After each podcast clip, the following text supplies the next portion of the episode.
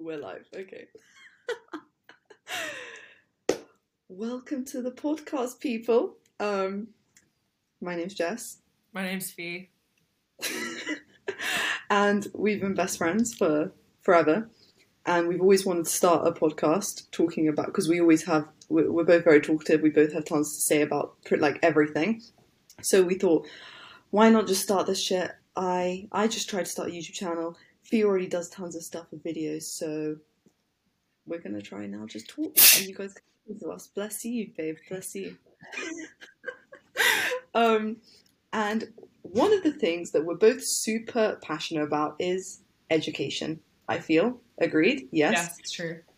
And I feel like our collective mini idea is this new venture called Unlearnt, which is about changing the way that people are taught and teaching what we want taught in school, which is like what this YouTube thing that we've started now is, and what the general vibe of this podcast is going to be. It's going to be about things that aren't spoken about or that we think are done in the wrong way. And we're just going to debate how they should be done and tons of different things.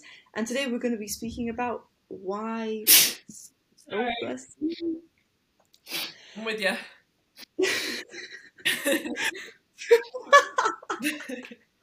We're going to be speaking about so what is like does school actually help you find what you should be doing, your vocation in life? Uh, does school help you pair up with this thing that's floating around and make you guys come together and collide, or does it do the opposite? Yep, Fee? yeah, hundred percent. Okay, fine. Okay, so first thing we're going to be saying is like, what do you think that? Why do you think the government thinks that the way that schools are run right now is like a good thing? Why is the curriculum shaped the way it is? Why do we have certain exams at certain stages? Why do we graduate 18? All these kind of things. What do you think the government's thinking is behind that? Mm. So one thing that we have spoken about prior to this podcast is um, the overwhelming impact of capitalism on the education system, and living in a capitalist society, um, we found that things tend to work in the direction of economy driving education as opposed to education driving economy.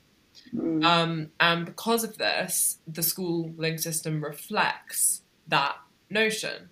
Um, so instead of living in a society where people would pick their ultimate vocation and then be paid for it because you need money to survive, they look for something that will make them a lot of money and just hope that it will fit something that they enjoy doing.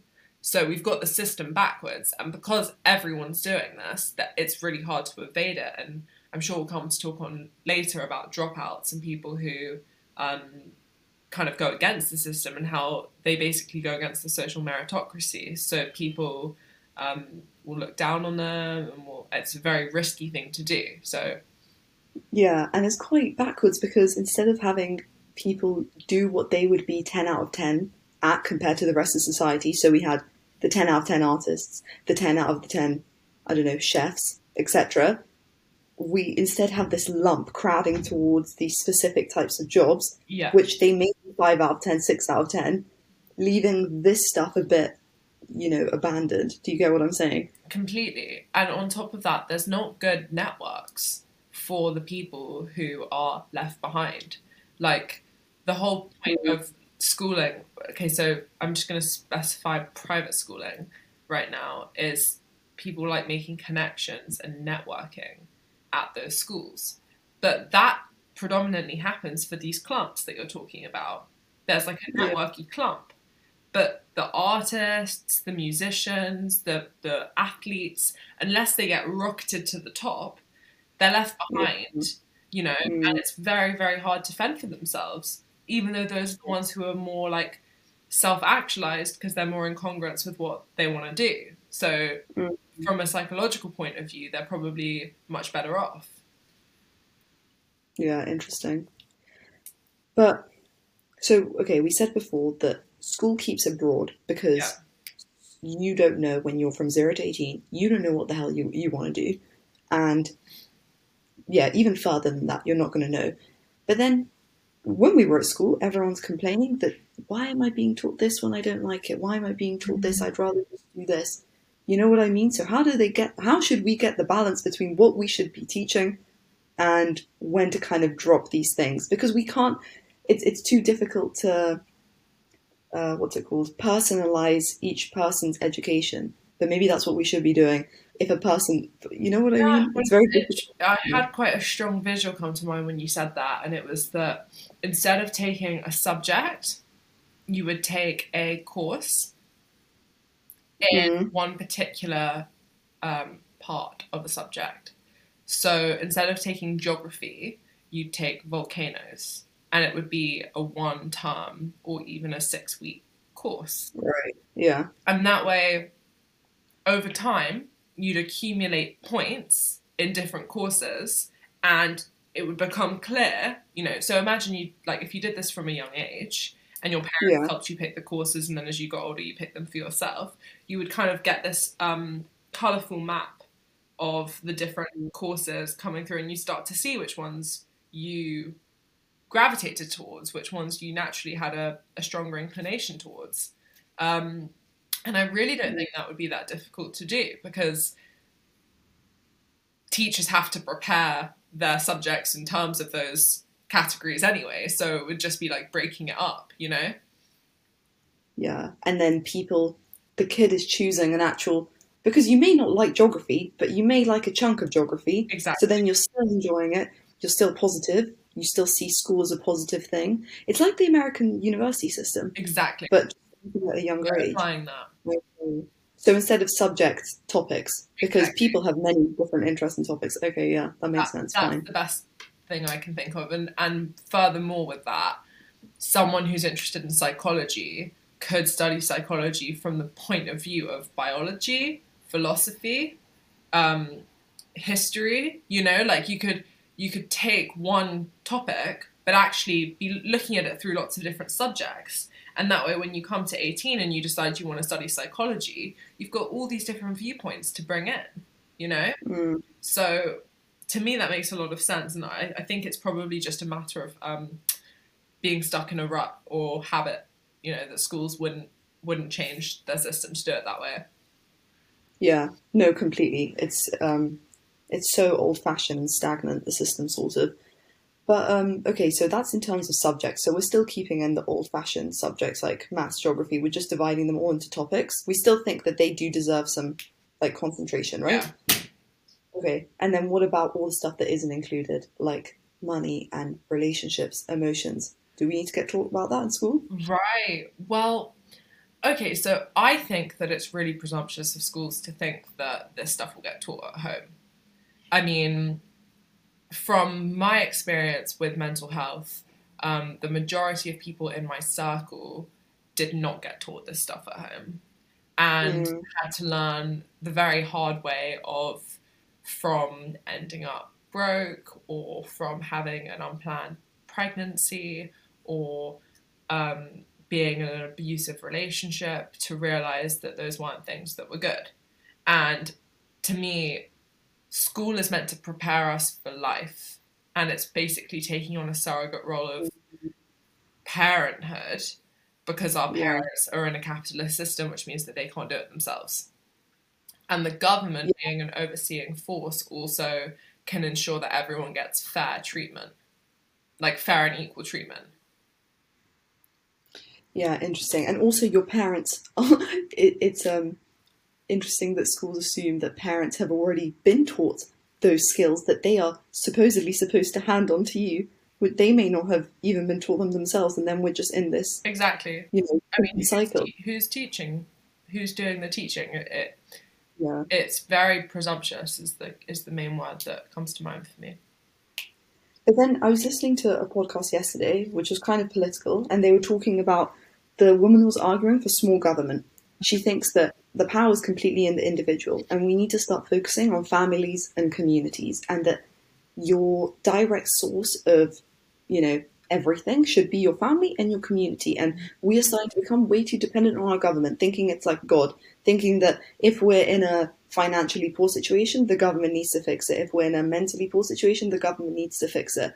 Educationally poor, etc. The same way we're arguing now that we think schools should be teaching these sort of familial values. You Yeah. know, I kind of disagree with that. Not that I think government should be so big, but that I think if we're just going to narrow down, education should be needs to be covering those things. You need an unbiased, unrelated person teaching you core life values. You know. Yeah. So, okay, so I really resonate with that point that the government is kind of treated like God. Um, Yeah. I'm struggling to find a kind of solution to that problem because, like, parents, I what I know is that trusting individual families isn't the right way to go. Like, I know that Yeah. in my like in my heart i know that it's too much burden to put on an individual family and like especially when you bring trauma into this story um Yeah. but maybe communities is a better way to go like maybe that's Yeah. maybe that is the answer because you know if if kids if kids had to go to community classes on the weekend to learn that kind of stuff and it was kind of ingrained into the culture and everyone was kind of checking to see that their neighbors were going that could be Mm. quite you know i can see that being quite productive actually Yeah.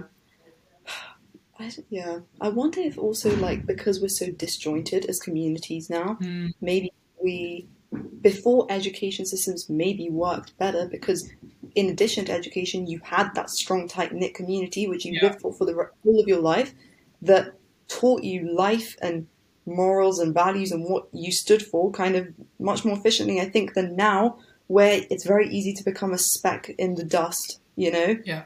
with no one that you could end up having no one kind of because if your family's busy and if your family is doing other things which is very you know common and possible then you don't have a community to just fall back on immediately. It doesn't exist well at least in the city like london you know? Yeah. Um yeah anyway okay so now what i want to talk about is like 18 what do you think of the age 18 like why do we graduate at that age? Is it right? What do you think should happen next? Well the reason we graduate at 18 is because it's the legalized age of an adult Yeah. those two things together. Um i think it's one of those things where it's like really easy to criticize because you know people mature at different levels but it's also something that is really hard to change. Mm, because you have to pick a date. Like yeah. unless you made it that people you know had to finish a certain amount of courses or a certain amount of subjects to leave school and they could do that as quickly or slowly as they wanted. Um, Mm, the problem with that is that some people would do it really quickly and some people might never leave. Yeah. So you know create a lot of imbalance. I i personally don't think that 18 is um a bad decision because i am not someone who's against people leaving school early or like people taking a year out of school. I think that that's quite a wise thing to do if you become unsure in your decision. My sister's just done that you know? Yeah, so okay, so we have friends and like that have dropped out yeah at 16, Yeah. which in the UK is like sixth form. It's like the university exams you're missing out on. And one of our friends, he did like an apprenticeship kind of instead of the sixth form thing. yeah What do you think? I- entering the markets, the job job market, kind of very early on though. No, Yeah, but at the same time, if school isn't for you, if you're not an educational person, if you're someone who's more practical and hands-on, then yeah, then it doesn't matter. I think the biggest problem is that people judge that decision so strongly in society. Like people are Mm. so, you know, school is school. School is the way it is because it, it's pretty much the same way it was back in the Victorian times when they were training them to work in factories. And yet people hold it to the Bible almost that like you must stay in school. You must stay in school. And to me, that's the problem. Yeah. I agreed, but it's because school can't cater for those hands-on people. But then with the way that the job market is now and just entering the job world, if you're going to be doing that from 16, 17 until whatever, even like 20, 30 years, that's a lot, no? And then those valuable years, kind of, that, you know, 16 to 25, where you're still unsure, you're still figuring yourself out, you, you kind of miss out on that. I hear I hear that, but I don't think it's ever too late to go back to school. Like people can go back to college at any mm. point. And Yeah. so someone who goes into the job market at 16 might end up setting up their own business by the time they're 25. They might, you know, take a year out and go traveling. They might there's so many other options. It's not Yeah. it's not that black and white. Yeah. But I know sometimes it can be. Like some people do go that way. And then also, once we spoke about this a few days ago about you. Did you say that you think that from like 20 to 25, it should be like you shouldn't be doing anything? Or you, did you say that or not? You shouldn't be doing any traveling or something? Or like you should be finding yourself or like not wasting those years. I don't know. Well, I don't think I would have said that because 20 to 25 are the years where your brain is most like on. Yeah, exactly. So what do you think you should be doing? It makes sense to me if you know what to study, to study. Right. Okay. If you don't, then it's a great time to explore. Yeah. Yeah, fine. Okay. Agreed, I think. I just like it's just crazy that, you know, in England you have to pick those subjects before you go to university and they have to line up with what you want to study. Yeah. Otherwise you can't study that thing. It just doesn't fit, you know? Like, well, I don't know, another way to like do it like to keep things more broad, kind of up until the end, like America American high schools do. You know, I think learning from America would be quite wise in, in this case for us here in the UK. You think it should be more broad? I think that yeah, because I think that it should be more broad, but then for the few people who know what they want to specialize in, they should be allowed to specialize as much as they want. So if they if we have the topic system, then Yeah, the people that know they want to do psych, they just pick all psych topics. exactly. Yeah. Okay. Like I can't really floor that system. I really think we should do something with it. Yeah. It's just that like resources wise, imagine that you have like five psych topics. Yeah, Well, I guess you have one teacher teaching all like different topics. I was going to say you need a lot of people for that because if if the demand doesn't meet, you know, there's only going to be a few options with the amount of teachers you have in the school. no, but that that's kind of the point exactly. Is that the teachers would teach topics they were interested in, and then the Oh, students would pick the ones that they were interested in, and then everyone would be interested in what they were learning. Oh, another point: teachers. Mhm. How do we fix? Why do we have such bad teachers? I think it has something to do with. Um, I think honestly, it comes back to the problem we have with schools.